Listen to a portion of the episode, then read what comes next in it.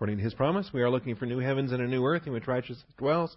Therefore, beloved, since you look for these things, be diligent to be found by him in peace, spotless and blameless, and grow in the grace and knowledge of our Lord and Savior, Jesus Christ. Join me in Matthew 22. Matthew 22. I think we'll spend most of our time in Matthew. Uh, it's longer than the Mark and Luke parallels. Matthew 22, verses 41 through 46. We will briefly look at the other parallel accounts just for comparison to bring in a couple of details. or some expressions that Mark uses that are unique, uh, but uh, the the most complete version of this uh, episode is to be found in Matthew 22. All right, before we begin, let's take a moment for silent prayer to assure that distractions are set aside that we are humble under the authority of truth. Shall we pray?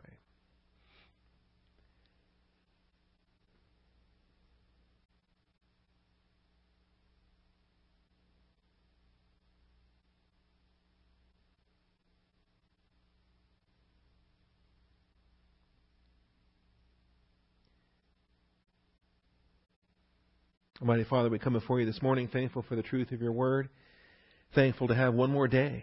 And Father, as we learned this morning, that's uh, we're not promised today. It's a day by day thing, Father. You could take any one of us to heaven any morning, Father. So we uh, are reminded that on a daily basis we're to acknowledge your grace, we're to be humble before your plan, and Father, we just thank you that you've allowed us to be here today. We uh, ask for you to be faithful in the teaching ministry of the Holy Spirit as we uh, study to show ourselves approved. We thank you for our Savior. We thank you for his commitment to teaching. And Father, uh, we've seen several episodes already where he used the Word of God to face his temptations, to uh, defeat his enemies. And uh, today we're going to see another example of that. So uh, teach us today what we need to learn, not only to fulfill your plan, but to greater appreciate how awesome and wonderful your Son truly is. We thank you, Father, in Jesus Christ's most precious and holy name. Amen. All righty. I have no paper notes to teach from this morning, so I'm just going to follow the slideshow and we'll see we'll see what comes up. We're uh, dealing with episode nine in the uh, life of Christ. Um, each of the segments of his ministry has been broken down into other de- uh, developments, and so we are in not really the, even the last one. The uh, final week of work at Jerusalem is going to be followed by the resurrection through the ascension. Remember, there's 40 days of ministry after the uh, resurrection, so 13 episodes there in uh, in that phase of ministry. But there are 41 episodes to deal with in the final week of work. So uh, we're dealing with number nine out of the 41. If you need a copy of that, we'll get that to you at the end of class. But we're dealing with Jesus and David in this episode, so let's take a look at it. Matthew 22, verses 41 through 46. Uh, now, while the Pharisees were gathered together, Jesus asked them a question. What do you think about the Christ? Whose son is he? And they said to him, The son of David. And he said to them, Then how does David in the Spirit call him Lord? Saying, and this is a quotation from Psalm 110, and we're going to spend a bit of time in Psalm 110. The Lord said to my Lord, Sit at my right hand until I put your enemies beneath your feet. If David then calls him Lord, how is he his son? Excellent question. All right? And so no one was able to answer him a word, nor did anyone dare from that day on to ask him another question. Let's go to, uh, let's do Luke next, Luke 20, 41 through 44, and then we'll come back to Mark and then we'll probably spend our time in Matthew for the rest of the hour. But Luke chapter 20, 41 through 44.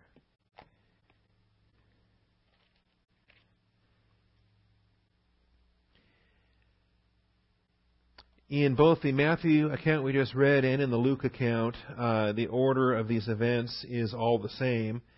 Um, he has a dispute with the Pharisees, I mean, with the Sadducees about the resurrection.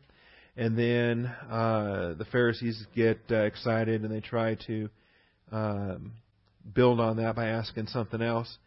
It is interesting the um, the statement we just read about not daring to ask any more questions is actually given one verse earlier than verse 41. You'll spot it there in verse 40. Uh, they did not have courage to question him any longer about anything. And so then in verse 41, it details the Lord then has a question for them. So he said to them, How is it that they say the Christ is David's son? For David himself says in the book of Psalms, The Lord said to my Lord, Sit at my right hand until I make your enemies a footstool for your feet. Therefore David calls him Lord, and how is he his son? And look at the reaction of the crowd now.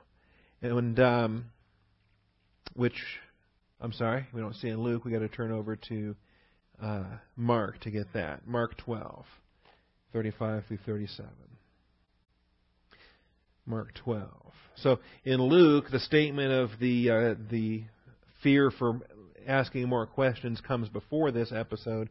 In uh, Matthew, it comes after this episode, but it's not really a reconciliation issue, so we're not concerned about that. Mark 12, 35 through 37. Jesus began to say as he taught in the temple, How is it that the scribes say that the Christ is the Son of David? And David himself said in the Holy, in the Holy Spirit, or by the Holy Spirit, The Lord said to my Lord, Sit at uh, my right hand until I put your enemies beneath your feet. David himself calls him Lord, so in what sense is he his son?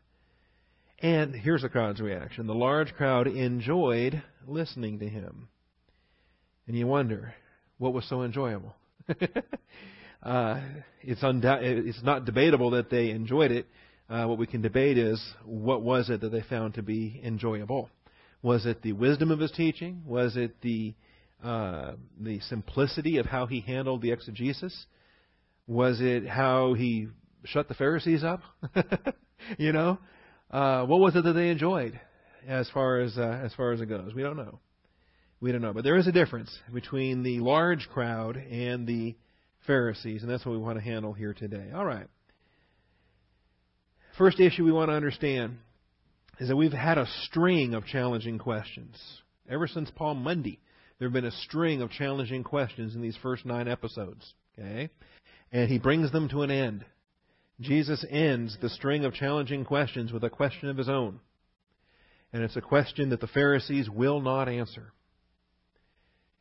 We see it described here that they have no answer for him.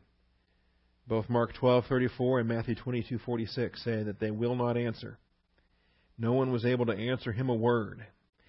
And it's kind of interesting. We use the same idiom uh, where we can say no one is able to answer, and the fact of the matter is, the, the, true reality is that no one wanted to answer. Okay, they have the physical capabilities to open their mouth and to expel air across their vocal cords. They can, they can speak. They just won't bring themselves to do so, uh, because to do so would violate their uh, presupposition in some different respects. So he ends the string of challenging questions with a question of his own that the Pharisees will not answer. And it comes back to this son of David issue. And it comes back to his very claim of being the Christ, of being the Messiah, and of being God, his own claims to deity, when he says, I and the Father are one. And when he says, Before Abraham was born, I am. And all of his claims to deity. And so uh, they're going to try to accuse him of being a blasphemer and accusing him of being a, a false teacher and all the rest. Well, it's not blasphemy if it's true. Okay? Uh, if you and I claim to be God, then we'd be blaspheming. But if God claims to be God, it's not blasphemy. It's it's truth. All right. And so uh, his defense against blasphemy is to demonstrate that yes, he is true in everything that he says, accurate in every scripture that he exegetes, and that his claim to be God as the Christ is not violation of Scripture because Scripture itself declares that the Messiah is God. And that's uh, even the Pharisees had to acknowledge that, which is what leaves them speechless here. Their own theology is in agreement. They have the same uh, interpretation of Psalm 110 that he has of Psalm 110. The remarkable thing is even Judaism to this day accepts the messianic nature of Psalm 110, which is I find remarkable. There's other passages like Isaiah 53 and some others that post-Christian Judaism has kind of reinterpreted. They don't accept that Isaiah 53, for example, is messianic. They used to. They don't anymore. All right. Uh, we look at Isaiah 53 and say, well, of course it's messianic. What are you talking about? Uh, Psalm 110 we see as messianic. Psalm 2 we see as messianic. And, uh, and even in the post-Christian realms of Judaism, they still acknowledge Psalm 2 and Psalm uh, 110 as being messianic, applying to the Messiah. And so we'll see that this morning as well. In Matthew's account, Jesus asks a two part question. And uh, as soon as the Pharisees answered the first question, they were doomed. All right? With the Pharisees' first answer, answer, leaving them unable to provide the second answer. And that's the way it's presented here in the narrative that Matthew records. As soon as they say, when he says, Whose son is the Christ? Who, or who is the Christ? Uh, no, whose son? That's the question. When you think about, uh, what do you think about Messiah? Of course, Christos is Greek, Christ. Mashiach is Hebrew. Uh, it's the same word, whether you want to call him the Christ or call him the Messiah or call him the Anointed One. Who do you think about the Christ? Whose son is he? Well, he's the son of David. And any Pharisee on earth will tell you that. Uh, I don't know, you might recall some of the earlier conflicts. Um, they really took issue with his Son of Man title. They, they, they hated him for that Son of Man title, and they talk about Son of David, who's going to remain forever. Who's the Son of Man you say must be lifted up? And so they, um, they did a lot of conflict earlier in different episodes related to Son of uh, Man. I think uh, John 8, I've got some notes, if I could look at them. We got some notes coming up on John 8 that will address some of that here shortly.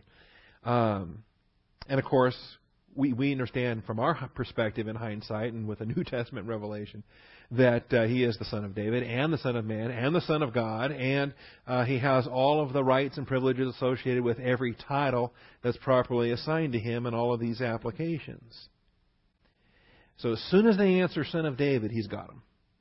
Because then he goes to Psalm 110, written by David, talking about the Christ. And, uh, and David calls him Lord. So how does he call him Lord? In what way is he Lord? And if he's Lord, how is he then his son?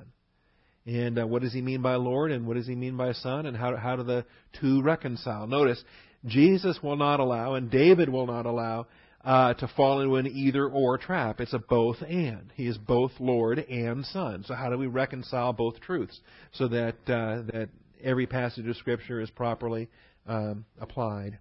Now, the Mark and Luke accounts are slightly different in how they're recorded. They're not contradictory in any way. Uh, they, they, don't re- they don't describe this as a two part question, they describe it as a single unanswerable how question. How is the Son of David also his Lord? Which is identical to the second part of Matthew's two part question. So it's not a conflict, it's just a, a, a distinction in how they recorded the confrontation between Jesus and the Pharisees. So in the accounts of Mark and Luke, the encounter is described as a single, unanswerable how question. In Mark 12:35 and Luke 20:41. And I think I've said this before also. I enjoy doing this. I, I I've done this more and more lately, and maybe I'll I'll even increase it in the future. Um, in terms of, I, I have a personal faith conviction that that doesn't like to debate. All right, I don't I don't want to debate Calvinists. I don't want to debate Arminians. I don't want to debate um, uh, just different folks. All right, because it's not my place. I'm commanded to feed my my sheep. All right. So where is the scribe? Where is the wise man? Where is the debater of this age? I I feel like like that's not my responsibility. So I don't I don't debate. But if if people want to uh, ask questions or if people want to you know, if they want answers for how they can sort it out, okay, I'll give them questions. They can. Uh, so leave them with a question: How is he his son? And let them work it out. okay. Uh, what does Psalm 110 verse 1 really say? The Lord said to my Lord. Okay. Or God, your God, has anointed you. You know, how do you deal with that? Where you're speaking to God and telling God that His God, you know, God, your God, will anoint you. How do you deal with that? All right, and just leave it with them, and say, uh, you know, wrestle with the scriptures, search the scriptures, see what see what these things are, and uh, and, uh, and then maybe if uh, the Holy Spirit leads them into the Scriptures to the same convictions and understanding I have in the Scriptures, then we'll have a basis for, for further conversation, you know. Uh, but that way it doesn't come down to a debate. It's not an argument. I'm not trying to talk them into anything. I'm not trying to show them they're wrong. I'm not trying to say, you know, because there's things I gotta, I'm not right about. I gotta, I gotta fix the things that are wrong with me too, you know. So we're all going to the Scriptures. We're all getting convicted. We're all seeing things we didn't see last year and all the rest. So, um, the Lord does this. Just ask him a question. How? How is he his son? And um, let them work it out. Deal with it. Or if you don't, the scriptures will deal with you. that's the that's the wonderful thing about it. All right. Jesus exegeted. Remember back in episode 7, Jesus exegeted Exodus 3 6 to silence the, the Sadducees. Remember that? So arguments or debates or discussions, just take it to the text. Exegete a passage. Say, He is the God of Abraham, Isaac, and Jacob. Not He used to be. He is the God of Abraham, Isaac, and Jacob. He's not the God of the dead, but the living. And He used that present tense is uh, to prove that uh, that there is a resurrection and and all the things that the Sadducees had hang-ups about. And he, he really hangs the whole discussion on is versus was. He didn't, God didn't used to be the God of Abraham, Isaac, and Jacob. God is the God of Abraham, Isaac, and Jacob. And so he's not the God of the dead, he's the God of the living. They are alive. Abraham, Isaac, and Jacob. They're with the Lord today. And so that exegesis of Exodus 3 6 is what he used in episode 7 there to silence the Sadducees. Now, Jesus will exegete Psalm 110, verse 1, to silence the Pharisees. He takes it back to the text. And he brings out a detail from the text. You know, was it any different than what he did in the temptations in the wilderness? The, the devil said, Oh, you've got to be hungry here. Command that these stones become bread. Jesus says, Nope, Deuteronomy. Man shall not live by bread alone. I think in, in responding to testing, it wasn't so much of an exegesis to prove something to, to the adversary, but it was definitely it was an application. It was a quotation. It was a, a recognition that nope, this is the principle I'm going to apply. And so the Lord is always taking things back to Scripture, always taking it back to Scripture. And uh, that's a pattern I think we need to imitate more frequently. But beyond silencing the critical voice, and I admit there's a certain benefit to that, you know, if you silence your critics, then, you know, what's the benefit? Well, you don't have to listen to them for a while, okay? Uh, maybe they'll come back. Maybe it'll take them a few days to come back with their next goofy complaint or whatever. But so there's a benefit to silencing your critics, and I can appreciate that. But that's not the ultimate goal, is it? God doesn't equip us with Scripture so that we can silence our critics. We're not told to grow in the grace and knowledge of our Lord and Savior Jesus Christ so you can win arguments or you can you can win debates or you can uh, you can thwart the adversary in, in different things. I mean that's almost almost like a side effect. The uh, the the defend, when you defend the truth, you're giving those folks the opportunity. Uh, such defense of the truth ought to spark a humble acceptance of the word. Ought to spark a humble acceptance of the Word. And whatever the enjoyment that's described here in the Matthew record, they enjoyed listening to him. Um, I hope it was uh, it was a legitimate appreciation, humble acceptance of the word. Uh, we were told elsewhere that the crowds were amazed because he spoke with authority. He's, he he was a teacher unlike any they'd ever heard before. He was unlike their scribes or their Pharisees or any Bible teacher they'd ever had. He spoke with authority. He wasn't uh, he wasn't wishy washy in his approach. He said, This is doctrine. This is what the Word of God says. It is written. To me, those that little phrase, three little words in English, one word in Greek, it is written, to me, is is awesome. Because that's our that's our rock. That's our assurance. You know, uh, the the bills are stacking up. It is written. I will never leave you nor forsake you. Right? Or uh, a little two-year-old baby burns himself in a terrible thing, and you know, well, it is written. will not tempt you beyond that what you're able to bear. Okay, you just start claiming promises. You just start occupying with Christ. You just start um, just start living in the Word. You should be living in the Word anyway, but when those moments happen, it is written. Okay? It is written. Gegraptai. It has been written and it stands eternally as a written eternal truth. And um, I think that's the ultimate goal here. And who knows if one or two or however many in the crowd actually says, you know, wow, he's right. The Messiah is God. The Messiah is David's Lord, David's son and David's Lord. And um, well, it's an opportunity there for for faithfulness. And uh, so there it is. Now, let's look at Psalm 110. Let's uh, flip back there and take a look at it. I'll give you a couple of principles before we actually start detailing the text itself. Psalm 110. Short little psalm. It's only seven verses. This will probably be one of the dinner table conversations here shortly. I require my children, and Sharon too, for that matter. Um, everybody has to read a Bible chapter during the day. And then when we sit down for dinner, I ask, okay, what chapter did you read today? And we have an opportunity to talk about it, right? And so now I'm telling stories. Uh, Sharon actually started with the Psalms, and she's working her way through the Psalms, chapter by chapter. And, and Christopher started with Genesis 1, and now he's up to Genesis 30. You know, we've been doing this about a month now. Um, my daughters decided that they would just find the shortest chapters they could. so they did Psalm 117, which had like two verses or something, and then Second John and Third John, and uh, all right, girls. But see, no, they're not allowed to repeat, so it's all going to get longer from here. And every chapter, okay, read a chapter, read a chapter, and even the short ones are still God breathed and profitable.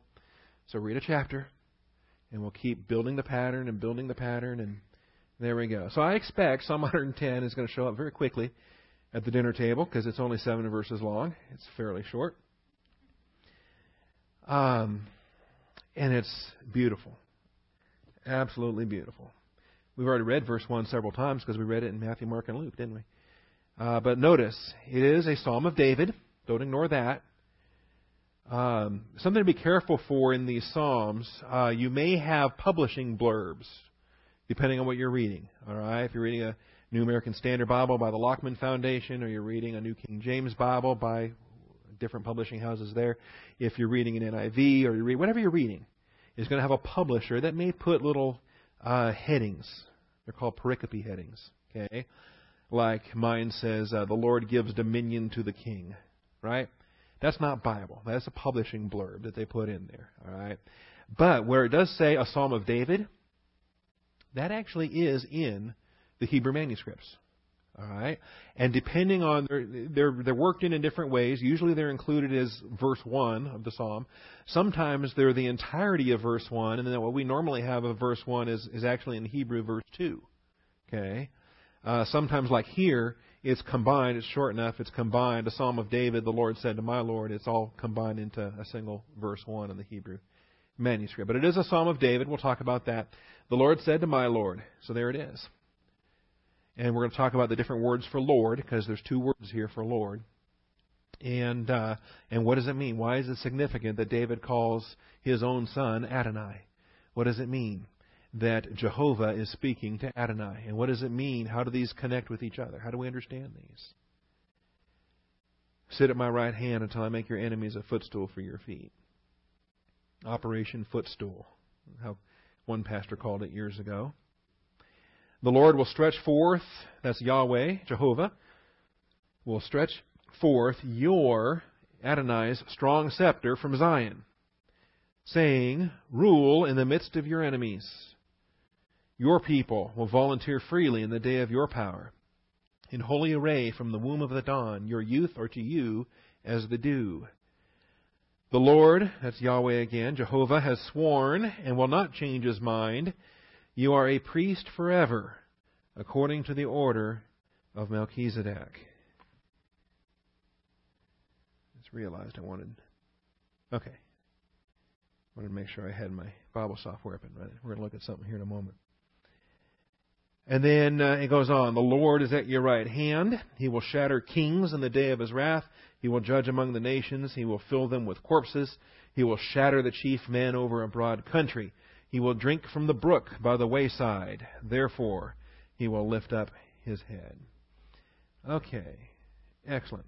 Excellent psalm. First of all, Psalm 110 is the most quoted psalm in the New Testament. You would think it'd be Psalm 23, right? Or you'd think it'd be, it's not a short one. Or it'd be Psalm 119. Man, here's a psalm that's 176 verses long. There ought to be more New Testament quotes there, shouldn't there? Well, no. Psalm 110 is the most quoted psalm in the New Testament, even though it's only seven verses long. There are more New Testament quotations and allusions, uh, and interestingly enough, they all come from verse 1 and verse 4. They all come from the uh, sit at my right hand, enemy is a footstool, or they come from uh, you are a priest forever, according to the order of Melchizedek. Those two verses have more New Testament quotes than any other psalm we have in the 150 psalms in the book of Psalms. Secondly, well, let me let me show you those quotations and allusions. And this is where. There we go. And we'll maximize this. Almost. Stretches across. At home, I put it on the, the widescreen HD resolution to really get left and right. Well, I don't know if I can shrink that. Probably not. Okay. Psalm 110.1, Matthew 22.44, which we just read, uh, along with its Mark and Luke parallels. But it's going to come back in Matthew as well, in Matthew 26.64. And um, in one of his trials here where Jesus said to him, You have said it yourself. Nevertheless, I tell you, hereafter you will see the Son of Man sitting at the right hand of power. At the right hand of power. And coming on the clouds of heaven. Okay? That is the present session of Jesus Christ at God the Father's right hand, and then returning in the second advent, coming on the clouds of heaven. Um, it's interesting that sitting at the right hand of power, okay? That's not a direct quotation, but it's what's called an allusion, A L L U S, where something is alluded to, okay? Not an illusion where you're imagining things, but an allusion where something is alluded to. And uh, it's important you can identify both quotations and allusions in the New Testament back to where they come from in the Old Testament revelation. And so we have that there. I think that the session of Jesus Christ is the most neglected of all the ministries of our Savior, uh, and which is unfortunate because that's what he's doing right now. That's what, that's what he's doing now as head of the church, seated at the Father's right hand. And we just kind of think that, well, okay, he, he died, he was raised, he was ascended, he's sitting up there, and he's just kind of doing nothing right now while he's waiting to come back at rapture and come back at second advent. But that's not true. His session has already been twice as long as the millennium is going to be his session has already borne more fruit than he did in three and a half years of earthly ministry, right? You know, you think about where Christ went during his earthly ministry when he was um, monopresent in one body, in one human body, walking around with his disciples and going places and doing things. Well, now he's in the bride of Christ. He is in each one of us. He's all over this planet, in every country on earth, where the bride of Christ is presently ministering. And Jesus Christ has done more in his session, uh, you know, walking in the midst of the lampstands, holding the stars in his right hand, working through the local churches. I think the session needs to be understood better. It's addressed, first of all, in Psalm 110, verse 1 Sit at my right hand, while the Father does the work of uh, footstool preparation. All right, Mark 12 is our parallel to today's text in Matthew 22, but it's going to come back again in Mark 14. It's going to come back again in Mark 16. So, um, Mark 16 is the ending of one of the endings in the Gospel of Mark. Uh, when Jesus, it's kind of hard to read in these columns, isn't it? So when uh, the Lord Jesus had spoken to them, he was received up into heaven and sat down at the right hand of God. And I think of all the ascension narratives, that's my favorite, uh, even though I don't think it's legitimate to the to the Mark manuscript. It's part of the longer ending of Mark. Um, I think Mark 16 should end at verse 8. anyway, it is a uh, it is a good uh, testimony to the session of Jesus Christ. Uh, Luke 20 is parallel to what we're looking at today. It's going to come back again in Luke 22, verse 69. Uh, it's going to come back in Acts 2 when Peter gives his first sermon on the day of Pentecost. there is going to come back, and uh, let's look at that. Let's look at Acts 2 while we're here.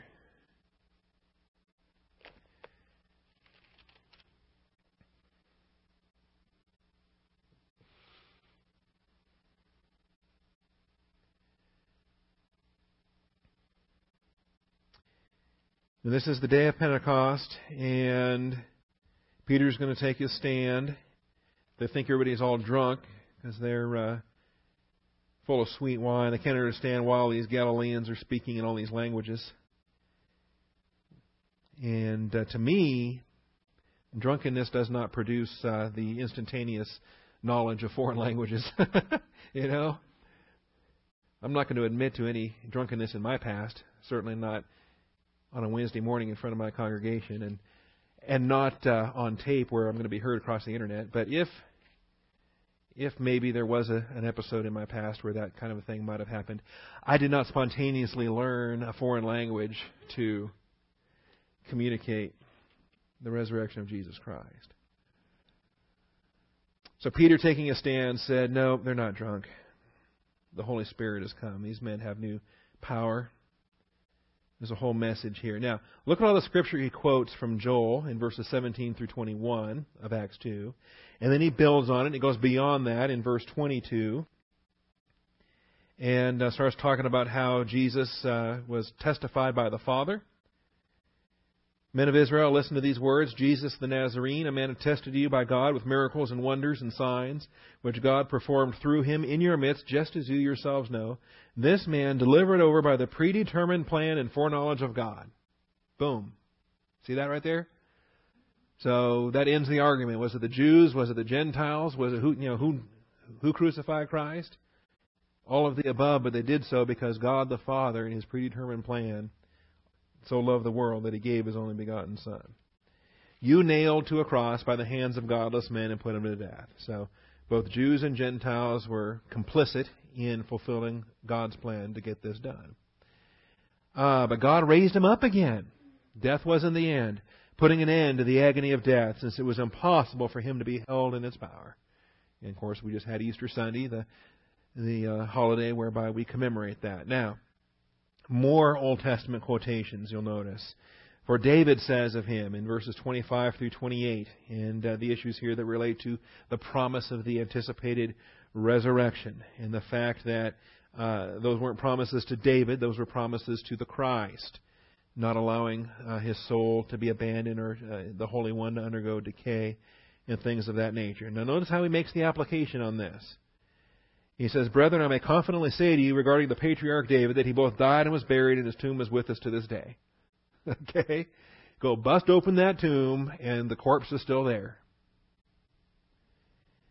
So uh, this promise was not literally fulfilled in uh, in David, but because he was a prophet, he knew that God had sworn to him with an oath to seat one of his descendants on his throne.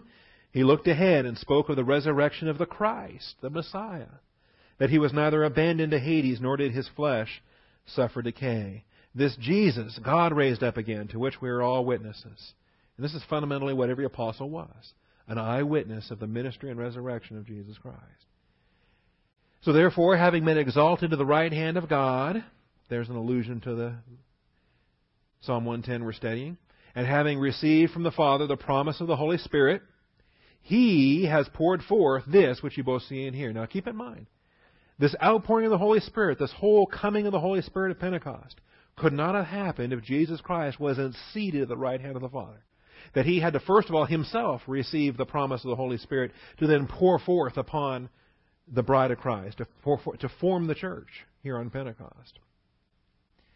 So uh, it was necessary for him first to be seated at the right hand of God and having received from the Father the promise of the Holy Spirit. That's why in John it says both, in one place it says that Jesus will send the Holy Spirit, and a chapter later it says the Father will send the Holy Spirit. Okay? They're both sending the Holy Spirit in the sense that the Father, first of all, is providing that gift to His Son at His right hand, and then Jesus Christ is sending the Holy Spirit to His bride. He has poured forth this which you both see and hear. For it was not David who ascended into heaven, but he himself says, The Lord said to my Lord, Sit at my right hand until I make your enemies a footstool for your feet. In this, uh, we have the reference here on the day one of the church age. Okay, this is an important doctrine for us to understand because this is our uh, that's that's our Lord, that's our husband. We need to understand how we function in the heavenly places. So therefore, let all the house of Israel know for certain that God has made him both Lord and Christ, this Jesus whom you crucified, both Lord and Christ.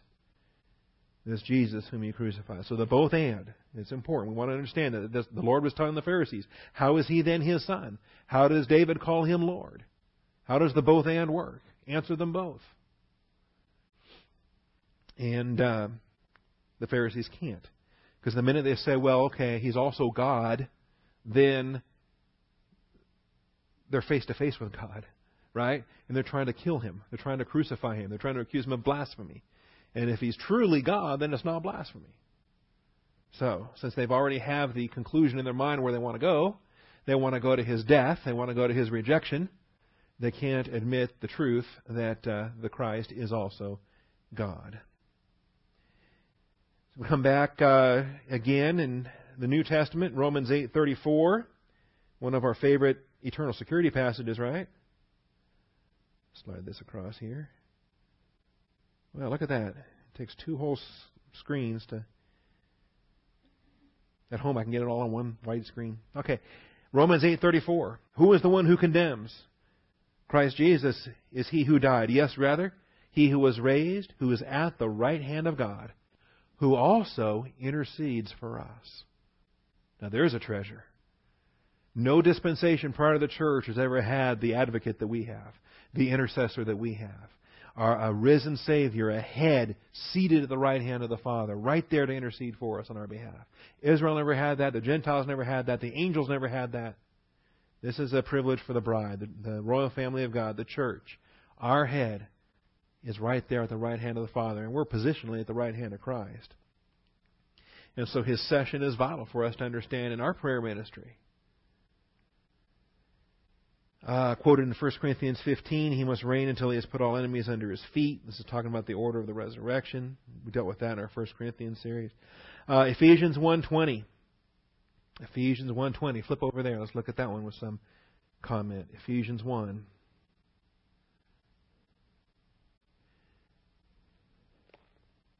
You know, uh, the Gentiles were divided into their uh, nations and languages and lands, and Israel was exalted as an earthly nation in the midst of the Gentile nations. But we're a heavenly people. There's never been a heavenly people that have occupied planet Earth the way the church does. And Ephesians 1 lays out the heavenly blessings that are ours in Christ every spiritual blessing in the heavenly places in Christ, we're told in Ephesians 1 3. And everything that he accomplished with his Son, and everything that uh, the Father is doing, what a blessing that we understand what the Father is doing. He has a prayer here, Paul does, starting in verse 18, Ephesians 1:18. I pray that the eyes of your heart may be enlightened, that uh, believers can understand what God is really doing so that you will know what is the hope of His calling. That, those, that's the Father. What are the riches of the glory of His inheritance in the saints? And what is the surpassing greatness of His power towards us who believe? And uh, this is Paul's desire for the Ephesian church, a very well taught church, but one that still needs to have their eyes enlightened to know these, uh, these deep things. These are in accordance with the working of the strength of His might. Again, this is the Father through all of this which he, the Father, brought about in Christ, when he, the Father, raised him, Christ, from the dead, and seated him, Christ, at his, the Father's right hand in the heavenly places. Far above all rule and authority and power and dominion, those are all the angelic ranks, and every name that is named, not only in this age, but also in the one to come. All right? And he put all things in subjection under his feet, and and don't uh, lose track of this, gave him his head over all things to the church. All right? The all things is stated there twice. He's, he's uh, all things are in subjection under his feet, and head over all things to the church. We relate to the all things as well because we're in Christ. Hope we understand that. Which is his body, the fullness of him who fills all in all. So, is it important for Jesus to be seated at the right hand of the Father? Very important. Does it relate to Israel and the promises made to David? Yes. But does it relate to the church and the promises that relate to us? Yes. And we've got to understand both, and we can't blend the two. As it pertains to David, he's sitting there and waiting for enemies to be made a footstool. As it pertains to the church, he's already interceding for us, and and all things are under uh, subjection to us in the church. I hope you understand there's a difference with respect to that. We're not conquering this world. Israel will. Okay? The Operation Footstool is not related to the church. It's related to Israel and the Davidic throne. And, and if we have more questions on this, I'll be glad to expand on it. We've got question and answers tonight. But see, this is the very scripture that Dallas Seminary, that ruined Dallas Seminary. I'll tell you that right now. Whenever that was, 20 years ago? When they went to progressive dispensationalism, when they abandoned their distinctions between Israel and the church. Okay? Because they tell you that when he took his seat at the right hand of the Father, that that is the same thing as the Davidic throne. And that he is now applying the Davidic covenant to the church, through the church, to this world. Okay? And it is a terrible blending of Israel and the church. It's an absolute compromise with covenant theology. It's, it's sad that the Dallas guys don't seem to know that because the covenant guys are laughing at them. The covenant guys are admitting, hey, they, they've caved, they've come to our side. And it's true. Because they've blended Israel and the church. They've confused the throne in heaven with the throne on earth. The kingdom's not on earth yet. Thy kingdom be, come, thy will be done on earth as it is in heaven. It's not on earth yet. The bride's on earth, but the king isn't on earth. And the throne in heaven is not David's throne. David's throne will be in Jerusalem when it gets reinstituted. David's throne is still vacant. So, Colossians 3 1. We've been raised up with Christ. Keep seeking the things above where Christ is, seated at the right hand of God. We are a heavenly minded people. And then a whole string of things in Hebrews. Hebrews 1, verse 3, verse 13. Hebrews 8, Hebrews 10, verses 12 and 13. Hebrews 12, 2. Fixing our eyes on Jesus, the author and perfecter of faith, who for the joy set before him endured the cross, despising the shame, and has sat down at the right hand of God. So those are all the uses of Psalm 110, verse 1 in our New Testament. And then, as I said, verse 4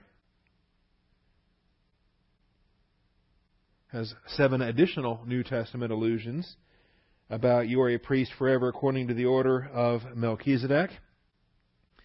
And uh, references there, I think it's alluded to in John 12 when the crowd says, Well, Christ is supposed to remain forever.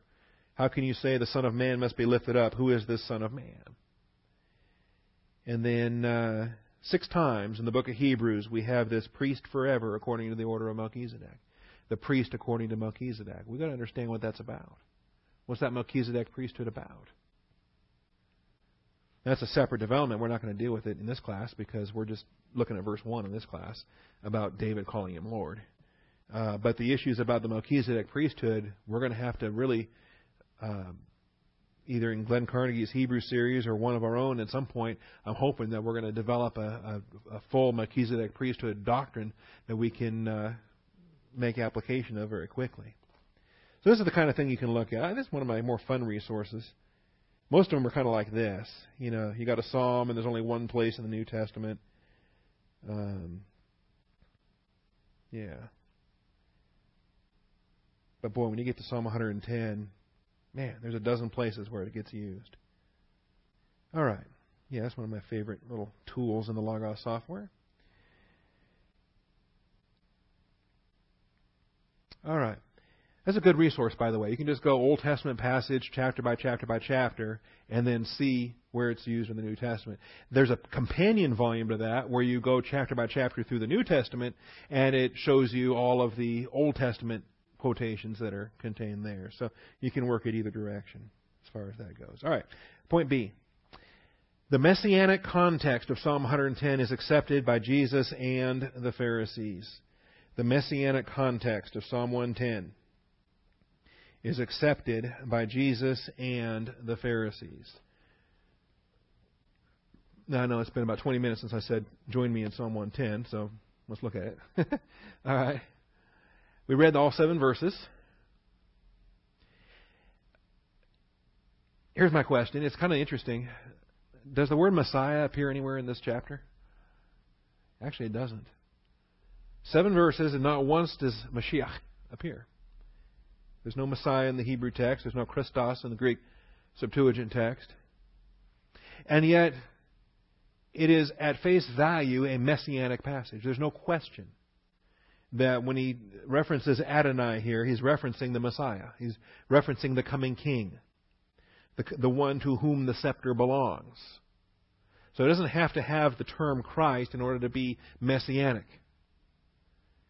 And uh, the rabbis all understood from intertestamental time into New Testament times and even beyond, into the Babylonian uh, Talmud, the writing of the Talmud, on into medieval Judaism, uh, on into uh, modern, what we call uh, modern Judaism.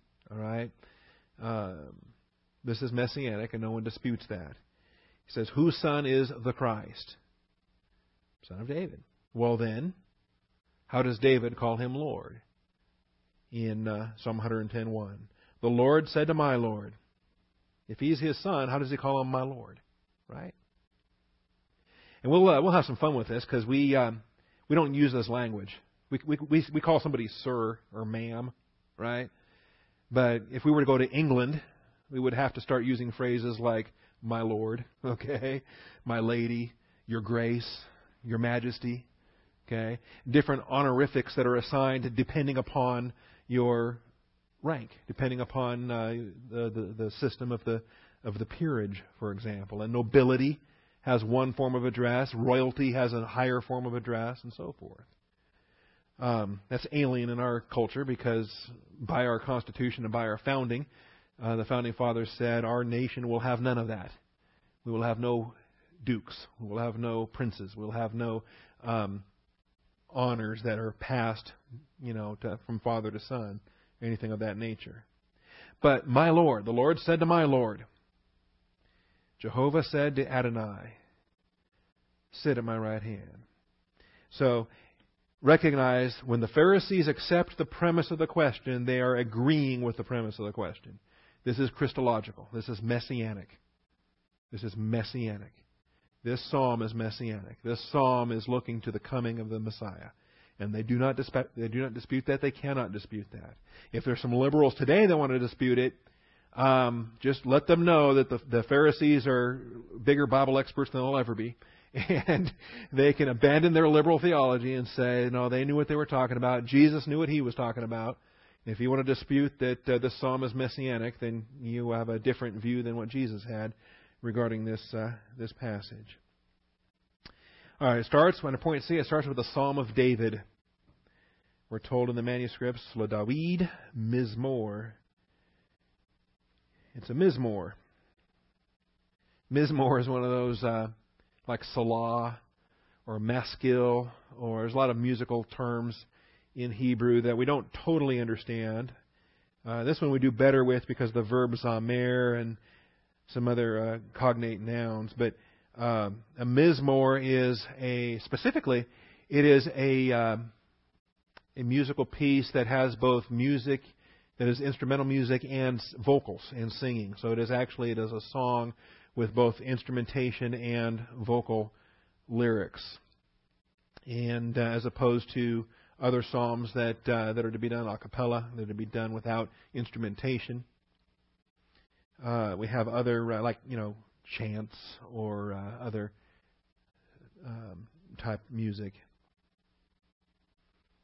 If uh, if Israel had some instrumental pieces that had no lyrics, it's unfortunate that uh, that they could not be preserved for us in the Book of Psalms, because think about it, every, every psalm has has words. if it didn't have words, how would it be put in our Bibles in the Book of Psalms? You know what I'm saying? So it's conceivable that they also had some instrumental pieces with their with their uh, worship, uh, but we have uh, no way to know they weren't not inspired in the uh, in the text. There are 57 of the psalms that have uh, the Mizmor title in the heading, so that's more than a third of our book of Psalms. Uh, I think it's the most common of the different types. And um, the Davidic authorship accepted by both Jesus and the Pharisees. There's the second thing. Uh, a liberal today might say, well, David didn't write that. That was somebody else. Okay? That was somebody, that was some musician after David. Maybe, in fact, there are some liberals that think that this is talking about David. That uh, the Lord said to my Lord, and my Lord there is David. That, or Solomon.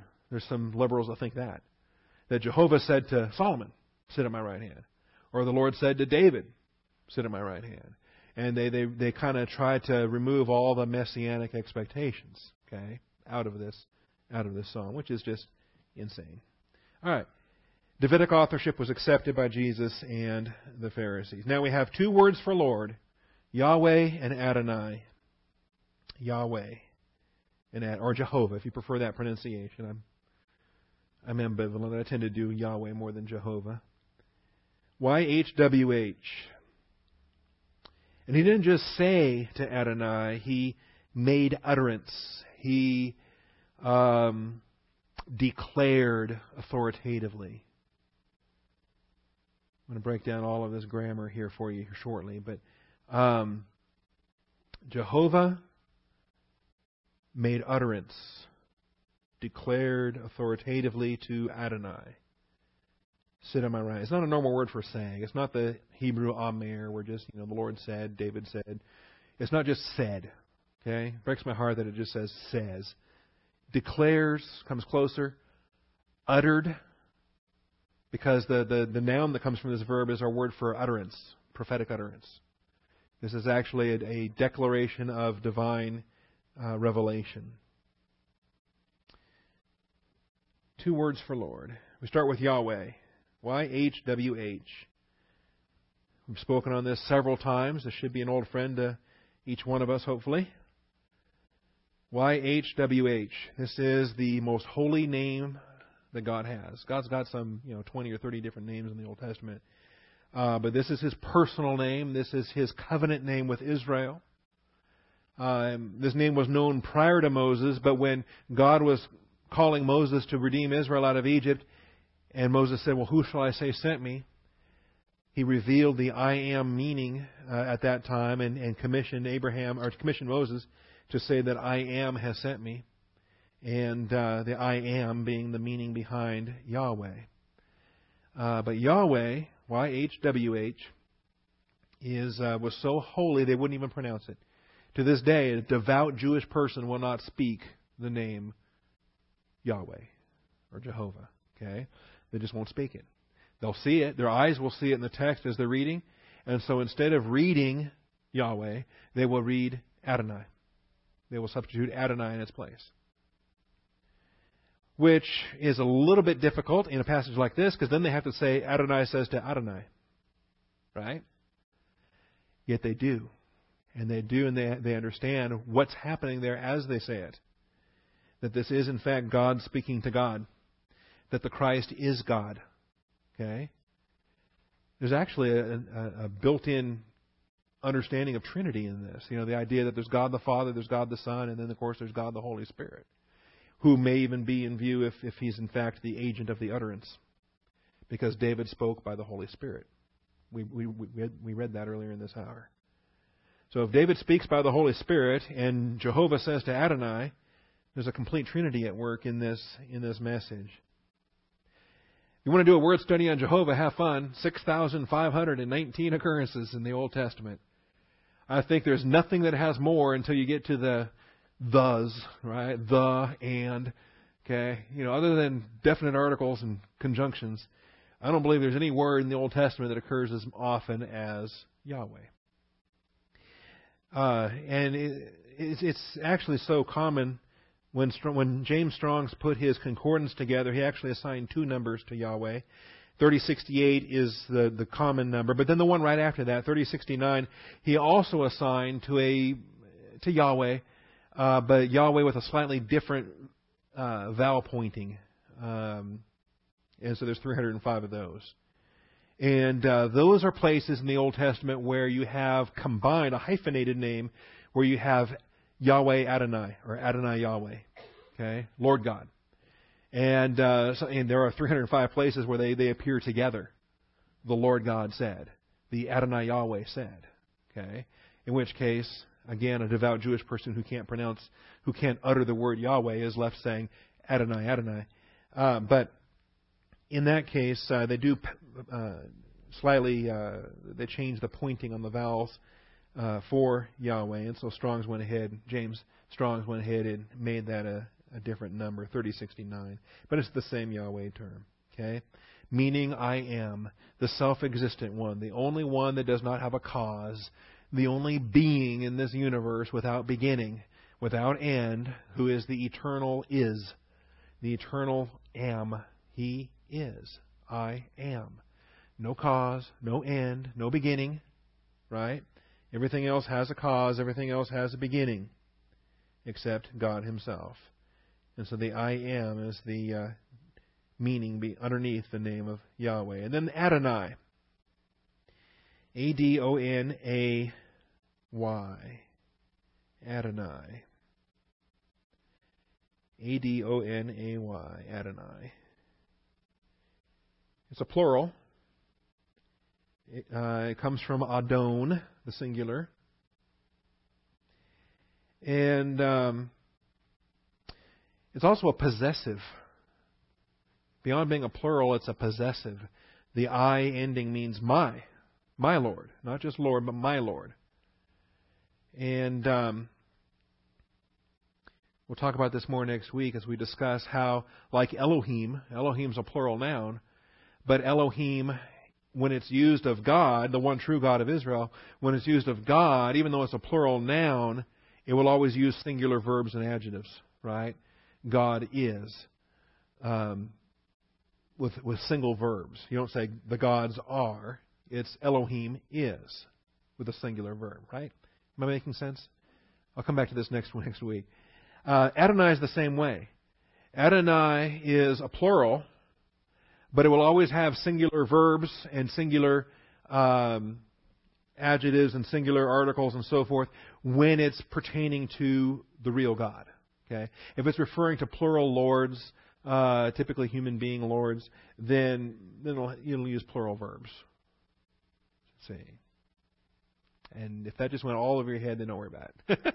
Because let's be honest, um, we're primarily English speakers, English thinkers, and we don't much we don't have an inflected language, okay? Not like Spanish or French or any inflected language where you got to match your your nouns to your to your adjectives. You got to match the singulars, and, but we still have singular and plurals, okay? We say I am. We say we are, right? Um, he is. They are. So we have differences there. We can understand that. But we would never say Adonai are. We would say Adonai is. Okay? Um, yeah, that might be a better way of thinking about that. Even as a plural noun, it's always used as a singularity with the reference that, of course, Adonai is one God. The Lord your God is one God. So, uh, but both terms are used here. When we come back next week, we'll break it down and we'll see the uh, promise of the uh, what the Father is going to deal with with the enemies. We're going to see the other things here about the scepter ruling in the midst of your enemies, and then we're going to see how Look at verse 3 and think about this between now and next Wednesday. Your people will volunteer freely in the day of your power.